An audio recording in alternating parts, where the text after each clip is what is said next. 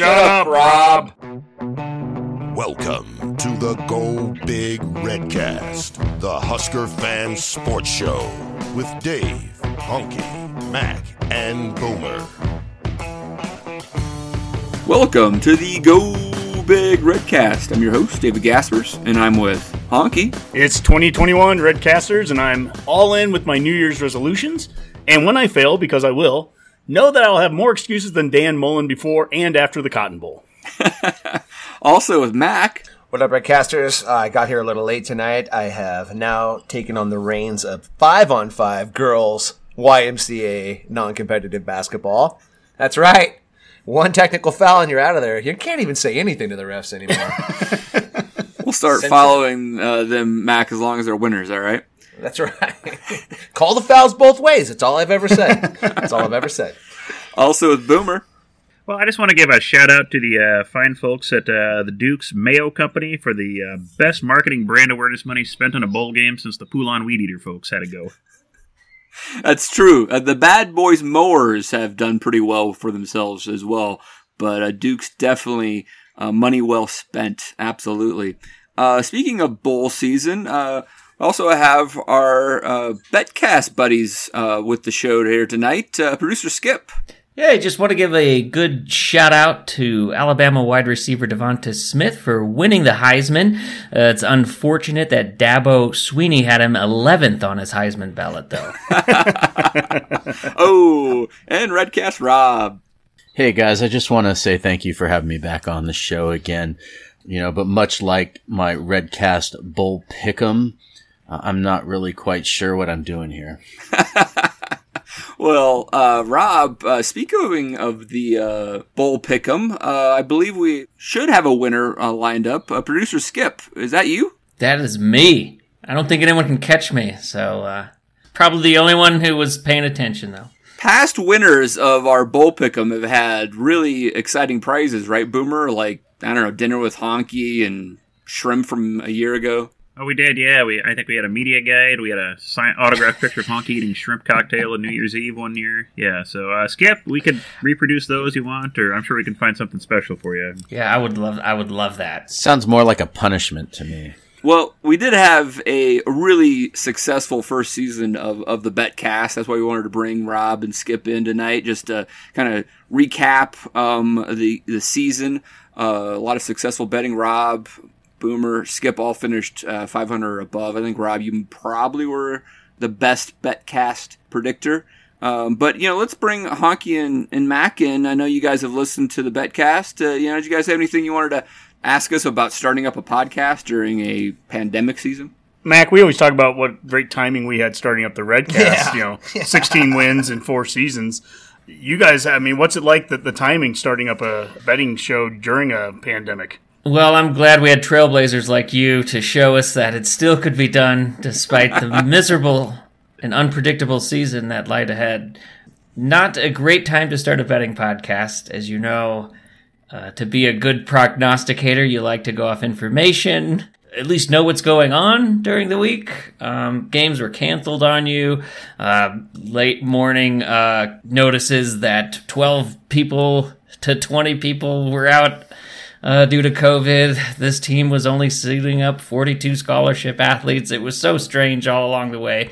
And that went through bowl season, which was another reason we didn't kind of uh, end up doing a bowl cast because we're a little burnt out on those prospects. But if you if you paid attention to something like the Ball State San Jose State game, you didn't find out till right at kickoff that San Jose State was without their offensive and defensive coordinator, their best receiver, two starting linemen, yada yada yada. I lost money on that game, Skip. I'll tell you that. I was not happy. Well, how would you know? So why would we ever tell people what what to pick or bet when it was just such a crazy season like that? At least unlike the NFL, let me just paint a, a separate context.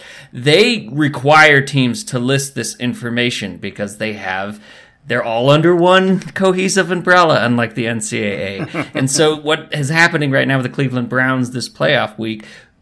we get to know they're releasing that info information because the team is required to.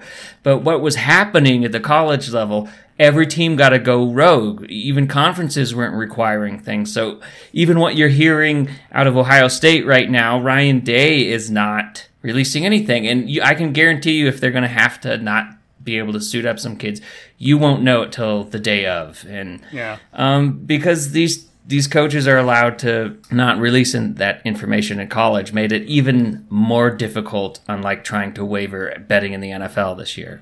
Well, you know, Skip, that's probably why Mac and I were not on the betcast. I did not know that San Jose State had an offensive coordinator. So, Yeah, you guys had some deep tracks on some of your picks. I'm like, did you really investigate these teams? They did. But I did appreciate how nimble you guys kept it all year because that drove me nuts. So like you're trying to pick these games up, nope, gone. Up, nope, gone. So the you know the perseverance of the betcast should be admired this year. You gave it a good 2020 try, and you know here we are, 2021. It's looking good, guys. Yep, so far so good. Smooth sailing from here on in. You know, that's there's no doubt about I that. can't wait till the craziness uh, March Madness brings with all the fighting about how a team that played 14 games gets in over a team that played 24 and all the rest. Ugh. yeah, that's a good question. Rob, maybe I'll ask you what are the plans for the betcast now, kind of going into 2021? Do you guys see yourself doing some basketball, some March Madness, and so on? No, we're not going to be doing anything for college basketball. Maybe around the tournament, if they start releasing lines early, maybe we'll take a look at that. This year's tournament's going to be so weird. They're doing it in a bubble in Indianapolis. They're going to be playing at some of the surrounding colleges in the area, but everything's going to take place in Indiana, which I think is kind of cool because a lot of those um, basketball arenas that they play out in Indiana, some of those are considered some of the most. Would Cathedral be like the uh, best way to describe some those? House would be what you're thinking about. Well, yeah, but some of those places too, like even Ball State, apparently their basketball arena is considered to be one of the places where, hey, if you ever get a chance to to go there or play there, it, you, you should consider yourself lucky because it's an old arena or something along those lines. I heard some guys talk about this weekend, so that's pretty cool. But from a betting standpoint, with college basketball this year, it's so hard. You don't know if games are going to be canceled, who's playing on the team, like if, if somebody is going to be off the squad for that week. I mean, I've gotten lucky on a few parlays here and there where I just kind of randomly just take all the money line games in a night, put $5 on it and hope for the best. But other than that, I don't really know. You know, side note, uh, speaking of Ball State, uh, the creator of Garfield graduated from there, Jim Davis. Jim Davis. Yeah. Yep. And David Letterman, too. I think. Yeah, David That's Letterman. right. I was going to Yeah. say David Letterman's Yeah. the other one. Yeah. Yeah. Who's that? Well, we'll see. Maybe uh, Honky will give us a, a good look at uh, Nebraska ball later to see if Nebraska's chances of playing, uh, getting to Indiana in March this year. anyway, if we don't do a show, you can expect us back in August. One thing I love to bet are the season win totals in college football, which start getting posted in August. Vegas will set a line, say Nebraska six and a half. Will they win more or less games than that? And so uh, you could expect us back sometime in August. I would say that that might even be a good show to do after um, you do your interview with Brett Ciancia. Pick six previews when when that comes out. It'll be it'll be fun because I think we can all sit down, we can read it, and maybe sit down and do a bet cast where we can pick the uh, over under win totals for each team. That's a great point there, Rob. And actually, a quick plug Mac and I, we're going to be talking with Brett here probably in the next month or so, probably early to mid February ish, I'm Yeah, guessing. he's but got he's got a little bit of work to finish up, I'm sure. yeah, But, kind of do a season recap, and then uh, and then Dave will do a, a season preview. That should be enjoyable. Season recap. Maybe we can talk about a different team though. Oh, but don't forget, guys, in just a little over a month, if you really have to that betting itch to scratch, you got McNeese State and Tarleton State kicking off uh, FCS Spring Week One, so we can be right back at it. wow, wow. Go UNC Bears! I'm a Wofford Terriers guys myself. Yeah, I was saying before the show, I just got to walk a few blocks and I can go like stand on the fence like I did in high school to watch my old high school team. I don't even have to pay to get in. I can see the entire game through the fence. That's not why you're outside the fence, Rob. Uh, technically, you shouldn't be within 600 feet of the fence, but I'm not even supposed to be within six miles of the college, but jokes on them. Uh, well, Honk, uh, we'll uh, the Betcast guys will hang out here for a little while longer with us. Uh, do we want to maybe go over a little bit of our uh, off-season uh, roster management? Yeah, Dave, I think because that kind of also plays into a bigger discussion too that we want to get into about the transfer portal, and really that's going to be the the talk a lot of this offseason. There's such a such a large amount of guys that are going into it nationally, but at least here locally with Nebraska right now, roster management. We've had three players enter the transfer portal. Uh, senior offensive lineman Boe Wilson, junior defensive lineman Keem Green, and then uh, just very recently this week here, redshirt freshman offensive lineman Matthew Anderson. That's in addition to at least to this point, these are the seniors that we know are leaving. Jaimes, of course, is going pro. Christian Gaylord, uh, Collin Miller is retiring with the injury. Stoll at tight end, he's gonna try his. Yeah. Yep, and Bootle too. As far as seniors staying, uh, this is where it starts to get interesting. You know, Jojo Domann the other day on Twitter uh, posted that he's coming back, and that's huge. I think we all kind of agreed on that. Outside linebacker that can you know rush the quarterback. He can play coverage. I mean, that guy he he can do so much on the field. Having him back is big. Yep. And another guy, I have him listed here, and I guess I, I've never seen it officially, but I think Culp is coming back, the kicker, right? I mean, he he, He didn't never did the senior day tribute. Yeah. So that since that day, they kind of assumed he was coming back. I don't know if he's made an announcement, but everyone I've ever heard talk about it makes it sound like that's not in question. He's coming back. Mm-hmm. And then probably the other two players of roster management since we last did a show, the big one is Cam Taylor Britt Mac. And I mean, my goodness, you you were talking about months ago that this guy could be a an all conference player this year, and he was. And I mean, Yeah. where do you see him next year coming back? I mean, I, what's it- I think it was an exceedingly good move for him to come back. Yeah. For one, if we had a winning season, it'd be the first time in a while, and that would be fantastic. Yeah. And then he's already got eyes on him all, for all conference awards. He'll be on the Thorpe Award watch list. He can raise his stock so much, and he's good. Yeah. You know, he's really good. He plays a lot of roles for us, and not just as a corner, but special teams as well. You know, him coming back one more year, especially with getting those young guys kind of up to speed. I see Fisher moving him around a little bit and doing more stuff with him and really Yeah. featuring him on the defense. And and then, you know, you know, maybe we didn't hit it very hard on the uh, recruiting side of outside linebacker. Jojo Domann kind of erases that a little bit for the year. You know, it gives you another chance in the recruiting cycle and developing a young guy to make that work. So having Jojo back and Cam Taylor Britt, those are humongous returns. If we could, you know, score a couple more, well, and we did score one additional outside linebacker, and Dave, that was with a, a recruiting. Uh, get that we got that was announced this week at the All American show that they had this week. Yeah, I get, whatever they're- Yeah, it really wasn't a game, Zoom, but the four star uh, linebacker from Hawaii, and do you know how to say it? I, I will. I'll totally botch it. Wind, wind, hohuli. Windanahuhuli. Looking forward to you botching that name for four more years, by the way. what's the the polar bear's name again?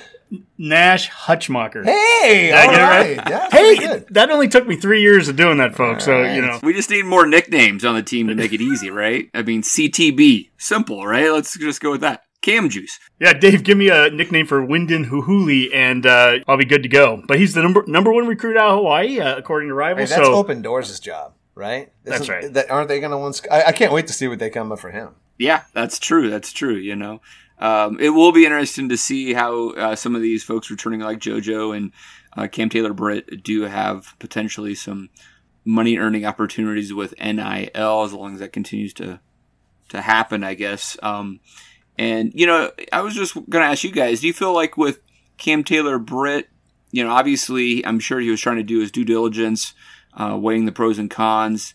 You know, maybe the experience of Lamar Jackson last year being a kind of the focus cornerback and ultimately not getting drafted. Do you think that had any influence on uh, Britt coming back?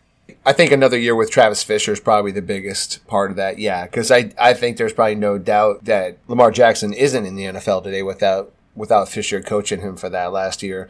And Cam, I think loves Nebraska. I think he wants to be here and and, Yeah. and, and really kind of turn this thing around. He's been a leader since really since fre- his freshman year. So I think it is important to him to kind of end this his career here right and. But there's no doubt. I'm sure he got a good draft grade. I thought the same thing about JoJo Domann. You know, we talked about his last uh, last show about his dad being either an agent or somehow affiliated. You know, you know he got a good a good grade or a good idea where he was going to be. So I'm sure Cam Taylor Cam Taylor Britt also knew. But well, and he'll have something that Lamar didn't have coming into his senior year, and that is that name recognition. Lamar, nobody was talking about him being, you know, a, a well, if anything, first Lamar team was you know player kind of a disappointment. Yeah. you know, up until that, and Lamar had all the status as a cornerback or a safety coming in. You know, Cam Taylor Britt was a quarterback in, in high school, so Mm-hmm. new position. He's still learning. I mean, this is his fourth. This will be his fourth year playing corner, so it, it, it won't hurt him to play in one more. I guess. And you know, there's chances too. I don't.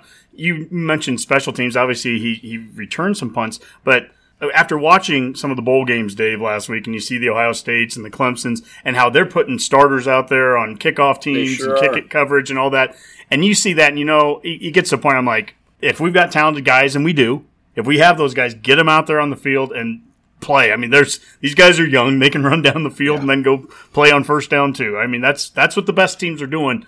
There's no reason for us not to I be just playing played the best full guys court we can. basketball with 11 year old girls running running back and forth. With and the, you're podcasting with now. a pulled hamstring. I might sh- I might add. I I have some soft tissue damage from the holidays. We'll talk about that maybe another redcast. By the way, Redcast Rob just texted me while we're doing this that we should call uh, the linebacker Hulu because he's worth watching. So that actually is helpful. Oh, he will be Hulu now. nice. Me, so Opendorse will just take that, Rob. You, you just lost that idea. That's good, though. That's good. That's good.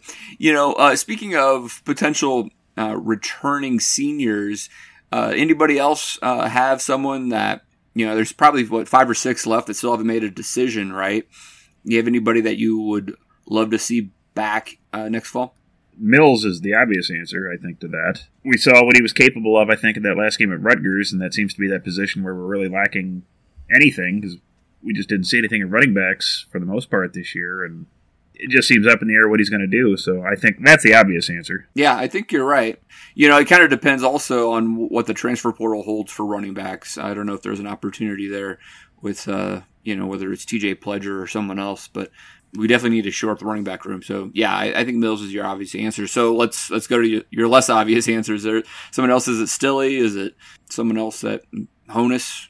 yeah, to me, Honas is a big one for inside linebacker to have that presence back. Plus, I thought Honas was just really playing good ball last year. I mean, that's the, the main thing on top of that. I mean, still, the same thing could be said about him. I, you know, I think he'd be a good leader on that line, having coming back. But at the same token, it's not a position of as much need if he were to to move on. I don't know Ben Stille from you know personally or anything, but I just get the feeling that Nebraska kid, he'd want to come back and be a part of that first winning season now, which in five years, I mean that's crazy to think about, but to to be able to leave on those kind of terms, I think would be awesome. Yeah, you wonder with some of those that level of senior who's had so much losing in his career here, Yeah. if he sees the potential, and maybe that will be the deciding factor for some of these guys. If they look at this team and they think, ah, you know what, I really think we could maybe turn around and have a decent season. My gosh, Ben Stille deserves it. He's played as hard and as Yep. as well as he could, and has gotten better every season. What a luxury to have him back. You know, he's a heck of a leader. Yep. He gets the guys going in the right direction. It's a deep room. I mean, we already see Keem Green in the portal, so Honas is different. I think Honas could be poised for not quite a, a Cam Taylor Britt kind of year, but he's had a really solid year this year. He played the whole year this year Mm-hmm. at a decent level. He comes back next year. He could be our Patty Fisher. You know, he's been here go. for a few years. He's an older That's right. linebacker. That's right. You know, he's he's Big Ten ready. You know, to me, I guess I would rather have these any one of these seniors come back than try to pin my hopes on any kind of portal transfer doing anything. And, and that includes running back too. Yeah, if it was down to a portal guy coming here versus a guy that's already produced on the field here, if that's the case, now Dave, like a running back spot, like you mentioned with Mills, that I think that's a room. Mills where- coming back or not, Well, we still don't know anybody. Yeah, Mills there. could come back, and we still could use a portal guy. I think at that position, Yeah, we need. I think you're right. We need production at that position, and whether it's the guys that are currently on the on the roster or not, we just need production. Yeah, let me ask the uh, the Betcast guys here because they're definitely um, NFL fans. You know, producer Skip with the Broncos, Rob with some other team that I won't mention. you know, someone like JoJo Domann. Let, let's say he's a borderline uh, NFL guy, you know, draft wise or even free agent, um, or, or anybody else in this situation. Because this is not just at Nebraska. We're going to see kind of six year seniors like all across uh, college football next year. It, as a uh, NFL fan, would you be concerned if you know the Broncos take someone in the seventh round uh, a, a year from now who's a six year senior? The guy's 24, 25 years old, and you're like, dude, that that guy is is already past his NFL prime, right? Or, you, or you're like, no, that guy's seasoned and developed, and and maybe he can contribute. You know, I mean, do you have any red flags on guys that are, are probably older than what you'd expect from a draft perspective? Personally, I I kind of like the idea. I think that not this year's draft, but the obviously next year's draft with these six year senior, fifth year seniors is going to be one of the deepest drafts in the NFL in a long time. The problem with the NFL right now is it expects so much out of their draft picks immediately. Um, in the past, when when I was growing up as a kid, you know, guys would sit on the bench for a year or two, learn the position, then actually get into the game and be able to play, and they would be great. Um, nowadays, they're expected, if you're taken in the top four rounds now, you're expected to be on the field playing and producing right then and there. And if you're not doing that within a season or two, everyone's yelling at you, calling you a bust. Um, I think yesterday we were sharing that tweet with the, with the guy calling everybody twidiots, you know, and, and, and I love that because that's exactly what it's like. You get on Twitter and all of a sudden everybody just hates every player that's ever come through the NFL in the last six months. So my answer to your question is, is guys taken in the fifth and sixth and seventh round in next year's draft. Um, I think they're going to actually be able to produce a little bit more. They're going to have that college experience. College is the minor leagues for the NFL. So if these guys are playing more games in college and getting that much more experience, I think they're going to come in more NFL ready than they would coming out after year two or three. To your point, Dave, you use seventh rounder as an example. That is somewhere, yeah, a sixth or seventh rounder would someone maybe would consider it, and it's all the position based too. They wouldn't take a 24 year old quarterback at that position, probably not a receiver, but maybe when you're talking defensive and offensive linemen yeah, I don't think I don't see any team using a first, second, or third rounder on a 24 year old because they're locked in on these contracts and when these rookie extensions can go and they don't want to be getting into those contracts with older skill player guys. Yeah. I try to think of a couple quarterbacks like there was Chris Weinke and Brandon Weeden. Brandon Weeden was like 29, right? And those aren't good examples of where teams would want to do that. And he was cut within two years on the Browns. Yeah, that's right. He was a first round pick. Yeah. I mean, I think it's in the context of Nebraska here to bring it back to that Mills uh, as a running back. You know, listening to that, it makes me think, boy, I just don't know if Dedrick Mills is going to come back because what's it going to do for him, right? Um, but maybe a few other guys, even our, our safeties, for example, um, who are definitely in that that age bracket, may still see it as a valuable opportunity to, to prove themselves more and improve their their draft grades. Yeah, and I think Rob brought up a good point about next year's draft. Uh, You've got you know so many players that are going to be sticking around this year, and another big class of seniors next year.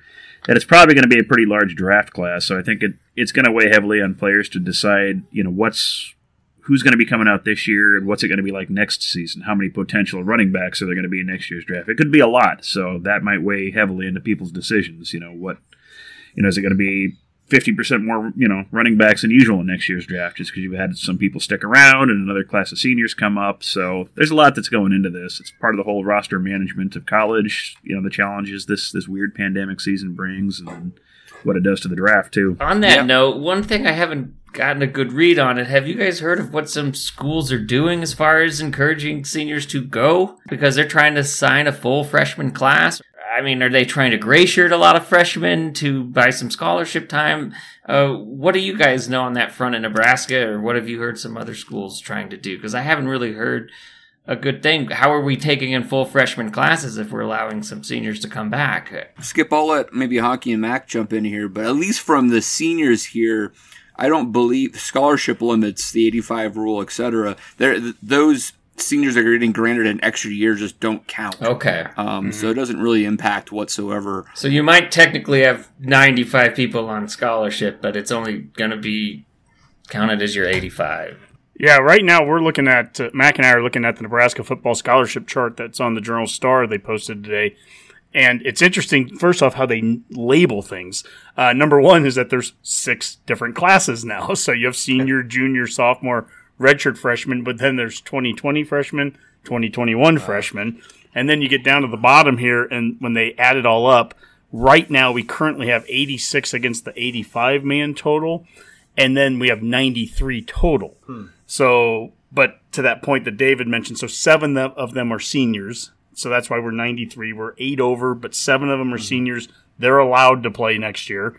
And then they note here that 2021 and 2020 players have five years eligibility, but all the other dudes, the other four classes, are, are all six year eligibility guys. So Uh, it's just you know it's just going to be a different way of looking at a roster right now. And but as far as our actual numbers go, it looks like we're at 86 right now ver- against our 85 man total. yeah. So roster management. Uh, so we just talked about the the end of players' careers, but let's go back to uh, recruiting a little bit here. We have about a month before the the second signing day, and there could be you know transfer portal movement uh, during that time period as well. I, I, I believe so. Uh, Honky Mac, um, is there other other guys you think we may um, land still in this class? Maybe someone named Avante or something like that, uh, or other Hawaiians that are, are interested. Um, and then how does the transfer portal play into those numbers as well? Yeah, I mean, all of that plays into the numbers It- from a recruiting standpoint. Obviously, Dickerson from Omaha, Yeah, and then uh, Savea kid. I think he committed to USC, so he's off the chart. But as far as other high school kids, Dickerson's a huge one for us right now. The Yeah. Omaha defensive back there from West Side. Let's just assume for a second that- that we get him. Well, now we're at 87. And then to your point, Dave, you know, we go out and we get two or three in the transfer portal between now and middle of February. Well, now we're up to 89, 90. That means four or five guys from this current roster that are not seniors, four or five would have to, you know, fall off the roster somehow, Mm-hmm. go, enter the transfer portal. And this gets into that transfer portal discussion of it's so packed and loaded right Is now as it 86 is. with Matt Anderson going into the Yes, yep. Oh, the wow. Anderson's even gone from that. So, I mean that that's as up to date as, as we Mm-hmm. have, and we're we're one over right now. But yeah, you bring somebody in, somebody's got to leave, and that transfer portal. There's so many people in there. So you know, we asked a question about that on Twitter here, Dave. We said the transfer portal has exploded this offseason with hundreds of players now entered into it. Some schools even have close to 20 players alone in the portal.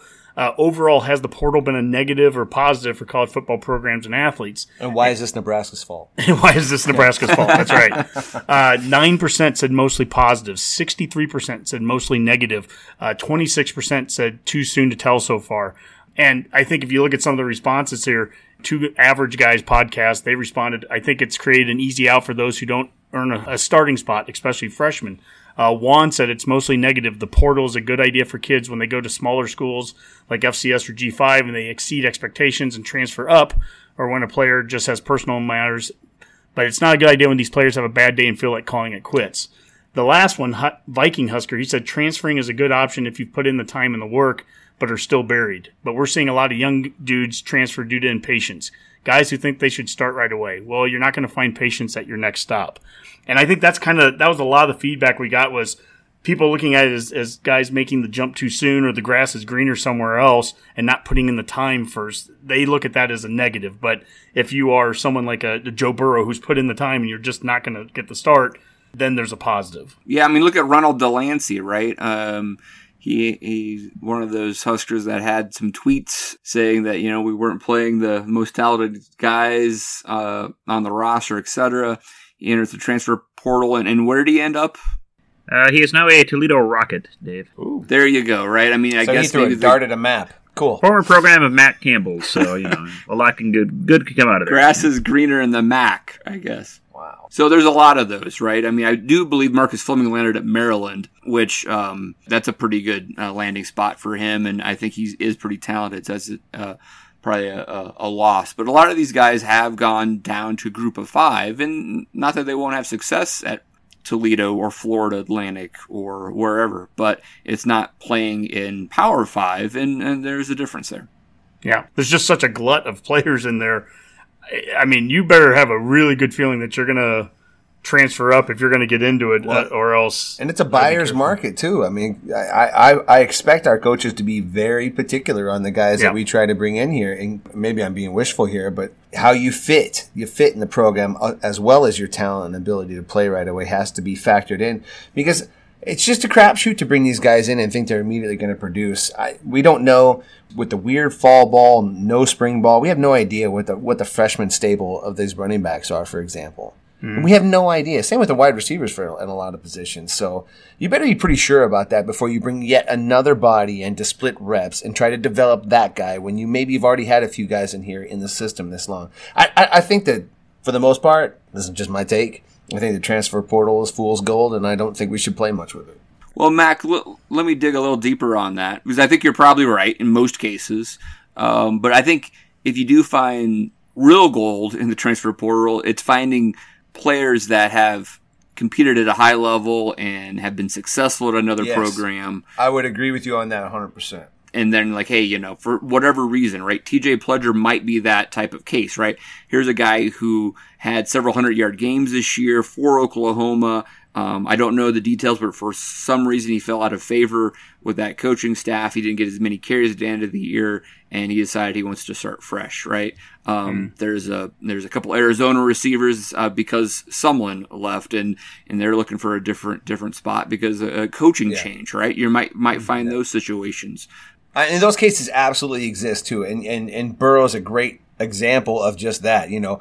But, you know, he was a guy who put in his time. He didn't whine. He waited all the way to the end and then made the jump. And I'm sure there's those guys that do exist in the portal, but you're going to have to sift through a lot of guys that just feel like they didn't get their shake. And Burrow- those- and there's too many of those guys right now. to- And Burrow didn't have any production when he left either. And he did take a year of seasoning, so to speak, at, at LSU. But, you know, I mean, Nebraska, we've had a couple of guys that have come through the portal that were productive at their previous schools. Darrion Daniels certainly at, at Oklahoma State, and that was a that was a productive uh, get. it was a but grad then, transfer, though. well, but still came through the portal. But then you go and you get Kanawai Noa, and he had numbers coming from Cal, and he wasn't very productive. Rob, you know, you were texting us about J.D. Spielman and how he left, you know, to go to TCU, and that seemed to hurt us, or we thought it was going to hurt us going into the season, but sure as hell didn't help TCU a whole lot. I mean, what was what was his stats there, Rob? Five catches or something? You said. Five catches for 56 yards. He had seven, I think, return punt returns for 80 yards. His longest was like 24 yards. So Yeah, it didn't improve his NFL stock. That's for certain. no, it it, de- it definitely did not. And, uh, he would be one of those guys that would benefit to come back next year. That's for sure.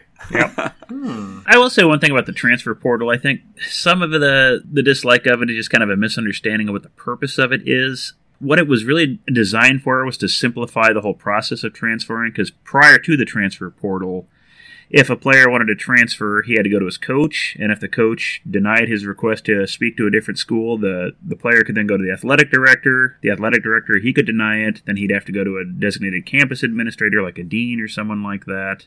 The dean could deny it, then the, the player could go to a committee um, of professionals on campus and such like that, and they could still deny the the opportunity to transfer. The player could still then transfer, but then he couldn't get athletic aid at a new school he went to. And if he did want to explore new schools, the current school's compliance administrator had to send actual, like, physical letters to all the schools he wanted to visit, and you'd have to fill them out by hand, fax them back and forth, or email them. The idea behind the transfer portal was to simplify that whole process, to make it easier for not only the player to transfer, but for schools' compliance administrators to make this whole thing easier. He enters the portal, great, here it is, the information's there. If schools want to contact him, great. They did that though to make it so it wasn't the wild wild west, and and people wouldn't abuse it. It's just like anything else. Like now it's Yeah. wide open, and it's gonna and people are gonna abuse it. What you said is right, but the problem is then it gets flooded with people who are just feeling like they've been treated unfairly. Not the cases that you necessarily. It's gonna be just like with when, when we when we let these players cash in on their image and likeness. This is just going to be like, well, we had to make rules so these boosters couldn't give these players a bunch of money because they were really good and we wanted them to come here. Well, that's basically what we're going to do now. We're going to pay them for their likeness and we're going to, we're going to promote the best program that can get them most marketing so they can be part of our team. And then that will get out of hand. And then we'll, we'll start regulating that again to make it fair again. Yeah. We just do it in cycles. I compare it to the BCS. It's it's a terrible process that they fixed with something that isn't necessarily going to be better. you know, if the bowl system would have just worked, and it was with the Bowl Alliance, you didn't need to have a whole BCS and lead into all this. Well, if the if the transfer process would have just not taken 17 steps that Boomer just went through and not be inconsistent from one school and one conference to the next, then you wouldn't that way then because you of wouldn't need all abuse, that. though. They make Well, more systems yeah. because people abuse them. Well, them. and back- then, back then to- you get this crap. And back to Skip's point from the very first thing about when he talked about the NFL and, and how you know who's going to be playing this weekend or not, because the NCAA doesn't have any football governing body that makes everything consistent, that's where you get bad bowl systems with bad bowl rules, and BCSs need to come out of there. You have bad Ain't transfer part of the processes. charm? It- well, I it- mean, the homogenized NFL bores If we- shit out. if you were gonna bores the heck out of me. if you were going to start college football from scratch, you would never start it the way that it is evolved today. It just Yeah, it it wouldn't wouldn't make sense to do either. it. But that's where we're at right now. So you create a transfer portal to fix a problem that probably didn't need to be fixed with a portal, but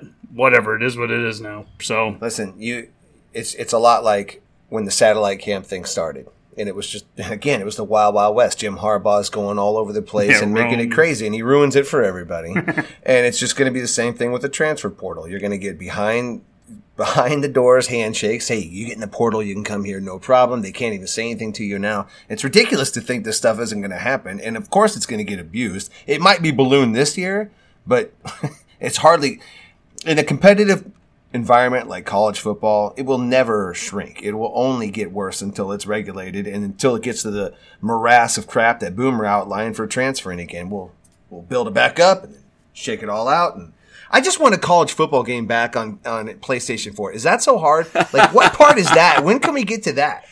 It's PlayStation 5 now, Mac. Oh, sorry, man. In my house, it's a 4. All right, guys. Good stuff. Good stuff. Well, I, I, I think we uh, need to get to the mailbag, so we'll, we'll let our uh, betcast guys uh, take off, and uh, they'll be back next season. Not if we transfer first.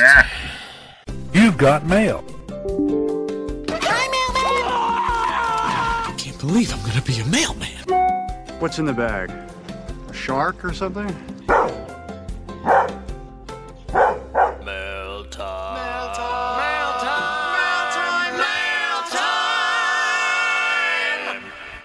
right, guys. Let's crack open that mailbag. Honky, the floor is yours.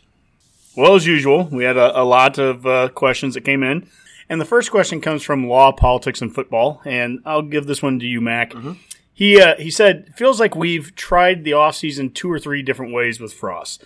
First year, it was all filled with optimism without the pressure of the expectations in year one. By year two, the hype train was going 110 miles an hour. And then year three, it was nervous optimism. So at the end of this offseason, going into year four, where are we at right now? you nailed that. That's exactly how it went. Um, I, well, I think we said it a couple shows back. It's uh, cautiously optimistic. I feel like it's you know where where I sit with it. You know, if I was thinking about how the coaches have to approach it, absolutely they have to instill in the team that they are right there. Frost was saying it all this year that they were about to turn a corner. I think I think in a lot of ways they probably were. But from a fan standpoint, and from from a media standpoint, they're going to look at us and, and it's all going to be, you know, probably fifth in the Big Ten West or something like that. But fans fans are not going to hear one word this year. I feel like fans are all going to. I don't care who we get in the transfer portal. I don't care who decides to come back. It's all going to be show it on the field, mm-hmm. win your first four games or however many. But so the fans are just going to be standing in the corner with their arms folded, saying "Impress me." Until you say, yeah, because with each offseason, we get a little bit more data. Yeah. So, yeah, if we get the number two and number three JUCOs. No one's gonna care. Yeah, if we get the number two and number three JUCOs this year, we'd be like, well, we, we Oh, got that did last that year. once, yeah. yeah. So, with everything, every year that goes by, we have we've massive seen it. gains in the weight room. Oh yeah, I've heard that before. great, oh, right? our nutrition's up. Oh great, shut up and win a game. That's what they're going to just win. That's all it is. Just win. now he did follow up, and he goes, "Do you think the staff will try anything to set expectations uh, compared to where fans and media set com- expectations? Do you, do you see them trying to do anything this offseason? That also has been a bit of an evolution. I Mm-hmm. you know, you, you look at Frost when he came in. I think it's fair to say he was pretty brash and possibly overconfident. Certainly overconfident if you're basing off his record. Yep. You know, um, and this year it was we really want to play. We're about to turn a corner, and then by the end of it, it's like, well, you know, I hope we play. I pl- hope we play a good game, and you know, give him a good challenge or stuff like that. So I'll be really curious as to he's not going to pump this team up. No, no way he that. pumps his team up. Nobody on the staff should be saying anything other than, well, we're trying to improve every week, day by day. That's what they should say. That'd be my guess. Well, Dave, uh, the next question came from Eminem, and this kind of is along those lines. These great expectations we have right now. Uh, Frost or Hoiberg, who wins the first postseason game out of those two? if I had to answer this question last year, I would have probably said Fred Hoiberg because I, I felt like this year uh, the 2021 basketball season would have been an opportunity to at least make the NIT. But Sure. with a um, a conference heavy schedule and um, ultimately the results I've seen in the first month or so of the season, I don't think that's likely at all. But then then then is do we go six and six next year in football because that would get us to postseason? That seems possible, but I, I'm not going to guarantee that either. I, that's a really really good question. You know, I was listening to the the Nick Bahe podcast on the Hurrdat Media Network, where we are with the Redcast. Uh, Nick Bahe, if you have a chance to listen to his mailbag uh, podcast from earlier this week, the first 10 minutes, uh, he kind of just like breaks down Nebraska basketball. And I mean, everything he says, I'm just shaking my head because he just hit everything right, nailed it right on the head. Very, very good 10 minute segment there by Nick because he really, really laid out the issues in their, this, this basketball team. Uh, the consistency and the ability to to build a program uh, was lost by having so many people transfer out right away after that first year, and it feels like the Hoiberg uh, success is at least a year away at this point, and we have to keep the guys here uh, to really to see that year three, where we have a really great recruiting class, pay off. So I think Hoiberg will be in the postseason in year three, guaranteed. Um, with Frost, I'm going to be an optimist and say we get six wins next year. So I'm going to say Frost gets to the postseason first. I guess a side question to that.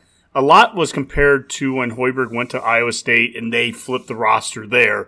And of course, it took them until I think it was year two before they really started to, to kind of get it going, right? Now, was that because after year one they didn't flip the roster yet again? I mean, was that that they got it right in year one, kept the same players, and in year two you, you really saw it, or did they kind of have a similar thing here and just hit a bunch of luck on year two? Yeah, that's that's correct. Uh, they they definitely had some turnover uh, between years one and two, but not nearly as much as Nebraska. When you think about it, we really have Yvonne and Thor, and and that's about it, right? Um, they had more consistency, so you're starting to build that culture in the program, and so players that came into that program after that, the culture was established.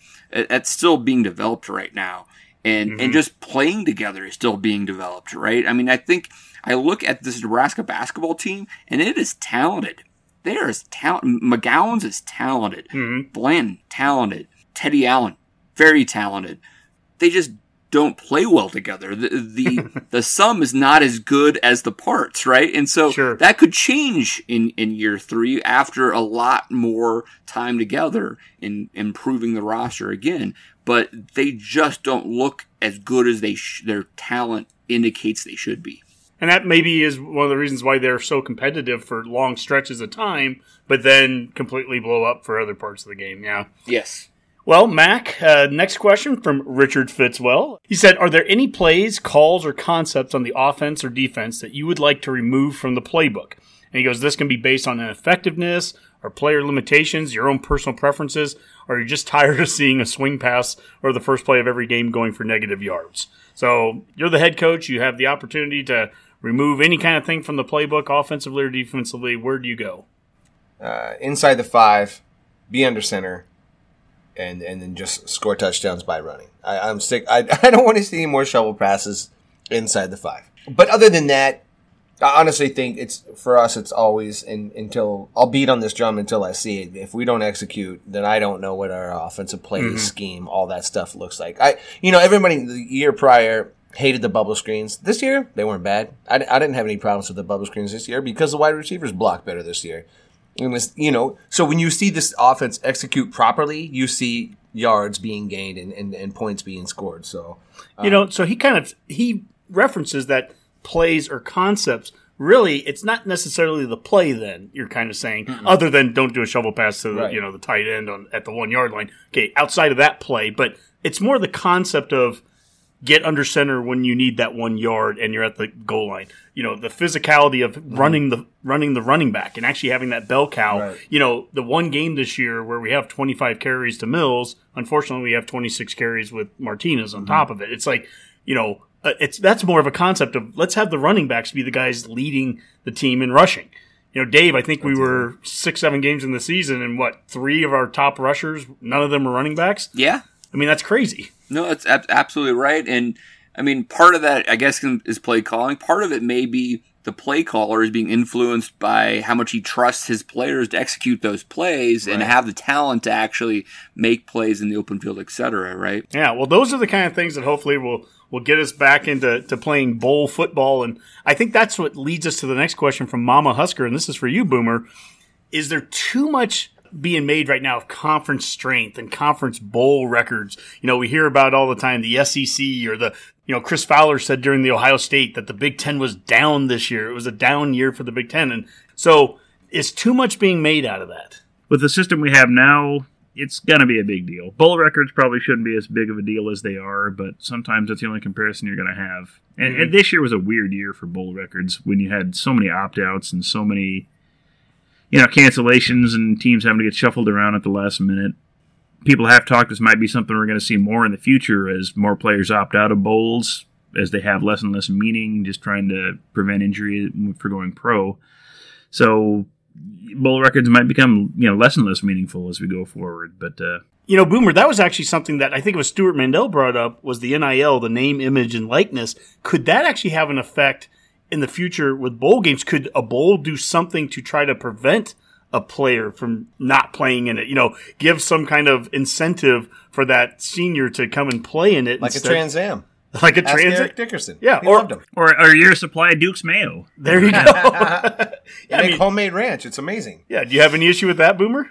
Yeah, that'll be interesting to see. I, I don't know. I, I guess it's going to depend a lot on how those rules shake out for how name, image, and likeness works and what bowls are going to be able to do for it. Um, and again, a lot of that's going to depend on the player. Will that, you know, lifetime supply of Duke's Mayo cancel out any possibility of injury for an NFL career? I don't know, but um, it's going to be one of many things they're going to have to figure out going forward, and uh, we'll we'll see what impact it has. I don't know at this point; it's hard to predict. Well, I'm, I'm sure the NCAA and Kevin Warren and all those guys they they they're on top of this. So finger on the pulse. Finger on the pulse. All right. Well, uh, Jay Swobes, he always has his finger on the pulse, Mac, and he has a question here about will NU be able to get an instant impact and contribution from Fidone in 2021. He goes, unfortunately, most of the high star recruits of the past several years haven't made that instant impact, maybe outside of Wan'Dale. So, what are your thoughts?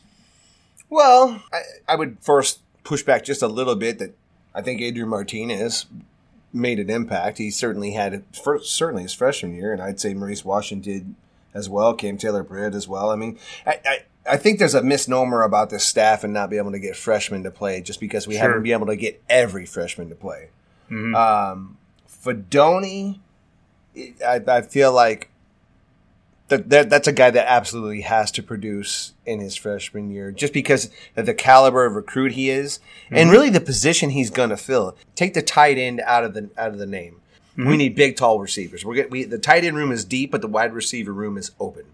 Um, and he's a guy who can be a mismatch in a lot of different ways. Mm-hmm. Uh, he's a hands catcher, a good route runner, a hard worker, and you know potentially we'll have a full offseason to work this guy in.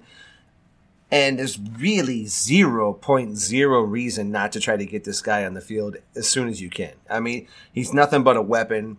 So no, I, I, I have a lot of faith in the fact that he will get out there and, and, contribute early. I mean, we got we got Xavier Betts going last year, and I truthfully, you know, I I, I was maybe a little uh, bullish on Xavier Betts, but I, he had he actually even had a better year than I thought he might. Well, thank you, Jay Swobes. Uh, next question comes from Carolyn Graves on Facebook, and this is for you, Dave. If you're Nebraska's head coach and you're looking to bring in some former Husker players to maybe be on your staff, who would it be and why? Well, that's a that's a fun question. I, I like that one. Um, I think you have to find a former Husker player with some real coaching experience here, right? I mean, there's plenty of ex Huskers that uh, would love to be on Scott Frost's staff, uh, but I think you would really improve the staff. You find someone who has a lot of coaching experience somewhere else. Uh, a name that came to my mind when I heard this question is uh, Tom Rathman. Um, you know, and, and it said anybody, and I don't think this is very likely, but it seems like he's kind of a career NFL assistant coach. but uh, Rathman has been a, established running backs coach in the NFL for two decades now. I want to say under various different coaching staffs, uh, highly respected, I think. Um, and we've been talking at length about our running backs room. And this is nothing against Ryan Held, and, and he's a great recruiter. But if you wanted me to identify a great running running back coach, I seems like Tom Rathman probably fits that bill. So I would look for someone like that. That's a great one, Dave. You know, it, it's interesting on Twitter. There's more guys coaching that are former Huskers than I realize. And, you know, you have Bobby Newcomb down there in Arizona or New Mexico, I think it is, and Kyler Reed's coaching out mm-hmm. there. Mac, you mentioned Steve Warren, you know, yeah, and, and what he's Warren done, Academy the Warren Academy. Yeah, I always I mentioned in a show or two ago, Damon Benning is a guy that always intrigues me just because of his Omaha knowledge and and and everything there from the the recruiting aspect of it too. But boy, Rathman's a good one. Hard to bypass that and to have that pro experience, and the guy's been doing it for so many years. That's a really good one. Well, last question here on football, and then we have one one final one. And it's a baseball question, but the last one with football, and I'm, I'm going to go with everyone here. This is from Husker Nut, and he says, if you were Coach Frost and you knew everything that you know now when you accepted the job, what things would you do different from the start? Boomer, we're going to start with you, and then we'll go around the room. Ooh, that's a good question. Uh, I think Matt covered some of it in his earlier response. Maybe kind of toned down the the hype coming in you know, the whole talk of the Big Ten adjusting to us type of thing. You know, maybe get fans' hopes up a little bit and build things up a touch. Uh, maybe another thing would be just check those weather reports for the first Akron game. you know, kind of maybe could plan a little better there. And just one thing we've always hit on in this podcast is just better focus on special teams. That, that's plagued us for three years now. It just hasn't been good. If, if that could have been better to start you know his whole tenure here. There's games we could have won that that we didn't, and we'd be in a lot better position, I think, than than we are. So th- those would be just some simple, quick answers. Yeah, no, I think that's fair, Boomer. And when you're dealing with a team that's lost so many close games like we have, it's those things like special teams that can be the difference in yeah. five, six, seven games, and we're feeling a lot different yeah, like I, like our last game against Rutgers, you know, we put up 600, 700 yards and a couple turnovers, and special teams kept it a close game. I mean, that's how big of a difference that makes. So. Absolutely, Dave. How about you? Yeah, you know, I would probably reconsider my coaching staff. And again, I'm not mm. trying to to knock bringing all the UCF guys over. I like a lot of the guys that are still here, so I, I don't. But um, maybe adding a, a, few guys that had Big Ten experience um, or, or, stronger recruiting uh, ties could have made a lot more sense um, to be Big Ten ready, right? I think what we've learned through this transition, and actually, if you look at other coaches that come from, let's say, the American, right? We just, Tom Herman from Houston uh, great success in Houston, gets fired at Texas after four years, right? There's other examples of this. Uh, coaching at the um, group of five level, going to the, the power five isn't always a smooth transition. Maybe having a few guys on your coaching staff that had coached at the power five level or Big Ten beforehand would have made the transition easier. You know, I, will go to you in a second here, Mac, but you mentioning that, Dave, it got me thinking. I have the, the stats up here, so I'll mention it. Iowa State just had a real successful year again now under Matt Campbell. And he is one of those group of five guys that made that jump. And we hear so much about recruiting. I have the classes up here. Since Frost came here, our recruiting classes were 23rd, 17th, 20th, and 20th from 2018 to 21. Do you know what Campbell's were at Iowa State, Dave?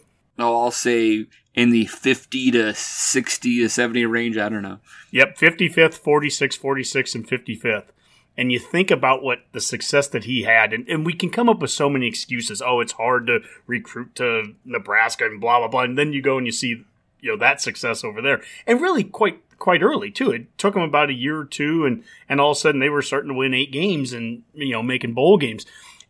I have another question for you here. What teams have the longest active streaks without losing by more than a score? Do you have any guesses? Without, I have the I have the what was the top three, and or number three isn't one of them anymore because they lost by more than seven. Wow, um, that's a, that's a great question. I feel like Iowa is a part of this answer. I don't know. Iowa's number one. They have yeah. thirty straight games where they have not lost by more than a score, and and number two, Ohio State, 27 games. Number three was Oregon at 25, but they just lost by 17 points to that Iowa State team. So I'm not even sure what, my point is with this little, you know, going off. But you'd mentioned how you know the group of five guys, and you see what Matt Campbell's done at Iowa State, and you know with those recruiting classes, like why did it work so well there, and why have we struggled so much just to get that? You know, all of us thought six or seven wins at least by this point. Why, you know, just by dumb luck we would. Yeah, no, absolutely. And I mean, you could say, well, geez, Matt Campbell's a MAC coach, so maybe he understands the culture and the weather and the recruiting. But there's plenty of MAC coaches you can point to that have failed Sure. as Big Ten coaches. Um, so it might be just more individual. That maybe that's my point with my answer is that um, to minimize that risk, building a coaching staff with some Power Five experience um, allows you to kind of accelerate your learning curve as a head coach and and achieve success in in a, a Big Ten environment. Hey, that's a great point, Mac. I'll, I'll leave it with you. Um, I would have recruited uh, Joe Burrow. I would have just, I would have just said, "Go ahead and come on over, Joe. It won't make any damn difference, but at least I won't have to hear about it for the rest of my career." That's what I would have done. Because, quite frankly, here's my. We can all second guess his choices, but I, at the time, almost every single one I agreed with, and I could see what he was trying to do, mm-hmm. and they just didn't work out. A lot of them didn't work out. We went to get the top JUCOs, they don't work out. We make changes with our special teams, it doesn't work out. You know, we just, you know, nothing's worked out, but they've all been good intentions. But I feel like a lot of heat would have went off if we just go ahead and said, "Come on, Joe." We'll never win a Heisman. You won't be the first overall pick. We won't win maybe, but maybe one or two more games. Either that or lie to Tristan Gebbia and say you're the starter, and have him not go transfer right before the first game, and we beat Colorado because we have him for the second half. I don't know, but that's about it. That- Well- those, those, are my choices. Husker Nut, thank you for that question. And I really appreciate all of your guys' answers there, and I think you guys did a great job. You know, that's a tough question to answer. We all wish we had that crystal ball and we could look ahead. Sure. He didn't have it. But having said that, we still, I know to, to a man, each of us are, are looking at him and saying, he still right away said, let's get that walk on program going. And literally within his first month, they had that first walk on class that we're starting to see some, some dividends from. You know, they said we're going to get the strength and conditioning going. And I agree with you, Mac. Over the offseason, I don't need to hear about squats or anything, but it is going on. And that is It's important. nothing against Zach Duval. No. I'm not that interested in his tweets. This, this. And the other thing is, you know, that, that in-state recruiting and, and shutting down the borders, they've been successful doing Yep. that. So all those things still apply. They are, I think he has the right formula. I mean, no one here is saying, you know, get rid of you know, Frost or anything stupid like that. We're not going that route. But it is, it's just funny. There's so many things that are right that are going on, and yet what has prevented us from just winning that one or two more games? And Boomer says it with the special teams. Or Special teams might be. Dave the- said it with one or two coaches, one. maybe that whatever it is, it's just we, we've just missed something. Yeah, I mean, they're all. Every point is valid. Every single point is valid, and and you might, if you change those few things, maybe it changes the course of everything. You know, maybe maybe if that front doesn't bro- blow through, and we get to play that first game, who knows? Like, could that have changed the course of Scott Frost's entire career here? You get that one win out of the gate. If we- confidence going into Colorado, we beat Colorado, and then who knows? If we beat. Akron in that game, I don't know if we lose again. Probably not. we, we are at minimum at minimum That's a sound theory, Honk. for two years in a row. I mean, Boomer, that's sound, right? I mean, Math checks out. Greg Bell doesn't go away. Yeah, I mean, all right. Well, let's transition to one other question here, and I'm going to go to Dave and Boomer on this. They're our baseball experts, and it is going to be baseball season here coming up. In fact, they just started re- rabbit season. Yeah, they uh, the team reported this week and everything. We had a question from Sal Vasta, and he asked, "How's the ba- NU baseball team looking? Are they going to be College World Series bound?" Uh, so I'll start with you, Dave. Uh, obviously, they're College World Series bound this year, right? I it's we're bound to have a College World Series. Maybe I can answer it that way. I I I think they'll have a College World Series. Hey, we didn't last year. Um, you know, very little is known really fully about the the schedule and all these type of things. It sounds like it might be an all Big Ten schedule and various different things. So there, I just checked on the website last week and I had really not a lot of information on on what the schedule looks like. But I do think the roster is much improved. I mean, if anybody had benefited from from this uh, pandemic situation, from a, a, roster management standpoint, it's a lot of baseball programs because they've been able to uh, um, adjust their rosters and make a lot of changes. Um, and uh, Will Bolt has done a great job of getting Nebraska kids to want to recommit to going to Nebraska. Max Anderson is maybe one of the best examples of that, an A and M guy who who had committed to, to Anderson down there and then is now going to be playing uh, here in, in Lincoln. So I, I think this is a, a, an improved roster, a roster that can be very competitive in the Big Ten.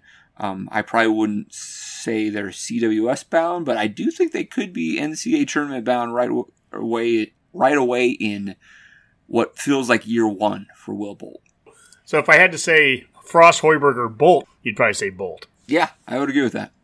Yeah, I, I tend to agree with that analysis. It's going to be a weird year again, just because we don't know anything about the schedule really at this point, who we're going to play, how it's going to shake out, and how is the you know the seeding of a another weird COVID impacted season gonna gonna work? If we play an all Big Ten schedule, how does that impact where we might end up? Do we get a home series? Do we not? Do we play somewhere else? I don't know. There's reasons for optimism, but this is an optimistic podcast, regardless of what happens. That's so very we're always going to true, say it's Boomer. good. So, um, yeah, why not? We're going to the College World Series. We're winning at least one one game there. So why not? Hey, did you guys see the pictures on Twitter of the baseball team working out? Like in a garage? Yeah, why do they have them in the gym? yeah, we did. It was kind of Cobra Kai esque. Yeah, at I. I, I Yeah, we just liked it. Yeah. like it feels like unnecessarily cruel. I'm like, look, I see cinder blocks behind you guys, and it's like you know the, the ceilings are like 7 Let's be feet tough, tall. you know? Why are Yeah, they were doing there? some running drills in like a big cement mixer, so it was it was My crazy. gosh. We just didn't put those on there. it's like the baseball team needs to wake up. There's a whole facility dedicated. Yeah. you know, I, I think the Big Ten only schedule could be really interesting in the sense of like we're coming off a couple of years where the Big Ten has actually had uh, quite a bit of success. Right, Michigan. The last time we played a World Series, College World Series, Michigan was you know a, a game away from winning the whole thing. So if there's only Big Ten games, I, I still think that a selection committee may still give three, four, or more tourney bids to Big Ten teams, right? So, and Nebraska tends to fare well in the Big Ten. So, I, I think that might play in our favor. Make it so. That'd be great. We could use some men's sports success. I'm all on board. Yeah, and Dave, your point about uh, getting the in-state recruits coming back too. What a job Bolt has done focusing on that and having success of keeping those guys here. That's that's a great strategy and path I think moving forward for the program. Well, thank you Salvasta for the question. Thank you for all the questions, everyone. Uh, you can always send them to us at the Go Big Redcast at Gmail inbox and on social media at Go Big Redcast, Instagram, Twitter, and Facebook. You're so good at that. Thank you. You are. He's a professional, Mac. That's a pro, man. It just rolls off the tongue. If he was as efficient with his parting shots as he was with that, we would be out of here before you know it. Fair point, Dave. That's a great point.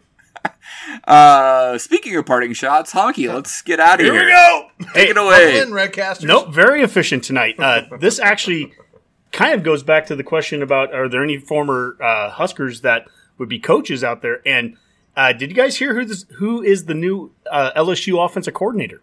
Just announced today, Jake Peetz, former Husker, played here 2005, has 10 years of NFL experience, running back and quarterbacks coach at Carolina, offense assistant for Jacksonville, Washington, and Oakland. He was an analyst in college football, played defensive back here at Nebraska. Also, I think did some long snapping uh, in the mid 2000s. So he is the new offensive coordinator. Congratulations to Jake Peetz and an O'Neill, Nebraska native too. So you, you never know, right? I mean, th- down the road, um, who knows? You know, when you're when you're looking for a, a coach, maybe that could uh, be a name that could be back in Lincoln someday.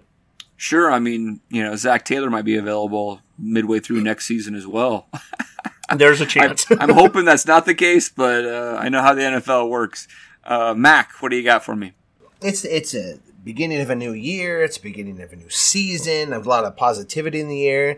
I'd just be curious on Twitter um, what some of the Redcasters' New Year's resolutions are. So if you guys want to hit us up on Twitter and tell us some of the things that you guys are planning on doing this year, I for one am going to do intermittent fasting, and I'm dominating it I'm doing the 18 and whatever the other remainder is. I don't do math. I do intermittent fasting. So uh, I don't eat for 18 hours, and then whatever happens afterwards is my That business. would be six hours. And Shut up, Mike. Twenty-four hour day.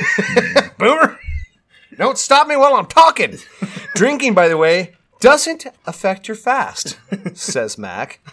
so yeah, let us know what your uh, what what your New Year's resolution is, uh, and uh, we'll uh, see if you, it holds mustard by uh, you know mid mid uh, spring ball. Yeah, no, I See how you're doing. I like. Sounds good. Sounds good. All right, Boomer.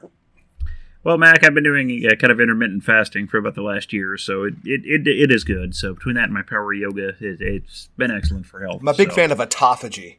yeah, that, uh, that's good. Isometric resistance is nice. So, but uh, yeah, there's that, and uh, just want to remind Husker fans that uh, yeah, football's done. Men's basketball's been a questionable event so far, but we have other sports around the horizon. Uh, Nebraska women's basketball have had a couple of good uh, Big Ten wins, including a win over. Uh, ranked Northwestern or Hydrox NU, however you want to refer to them. And uh, volleyball's right around the corner. Uh, we got a number five ranking, or if uh, Dabo is voting, they he put volleyball at number eleven. So given plenty of uh, board uh, bulletin board material for the team. So a lot of sports left to be played this year. So let's go Big Red. And was it wrestling was also preseason number five? I think. I believe so. Yeah, it sounds right. And bowling, I'm sure, is that coming up too? Boomer, you're Ah, yeah, bowling's usually kind of going around around February. I'll have to dig into that a little further. I know we wanted to attend an event, but with COVID uh, kind of imploding that lately, I don't know what our chances are. Unless it's at Madsen's, right? All right. you don't even have to wear a mask. Not at all. Well, we're, we'll recall that. All later. right, guys. Uh, good talking to you in this new year. Um, I'm looking forward to a lot more Redcast where we get a break down off-season football and dive into all the other Husker sports. For now, let's call that a Go Big Redcast. Go Big Red. PBR. 2021. That's the year. We're gonna turn this thing. around.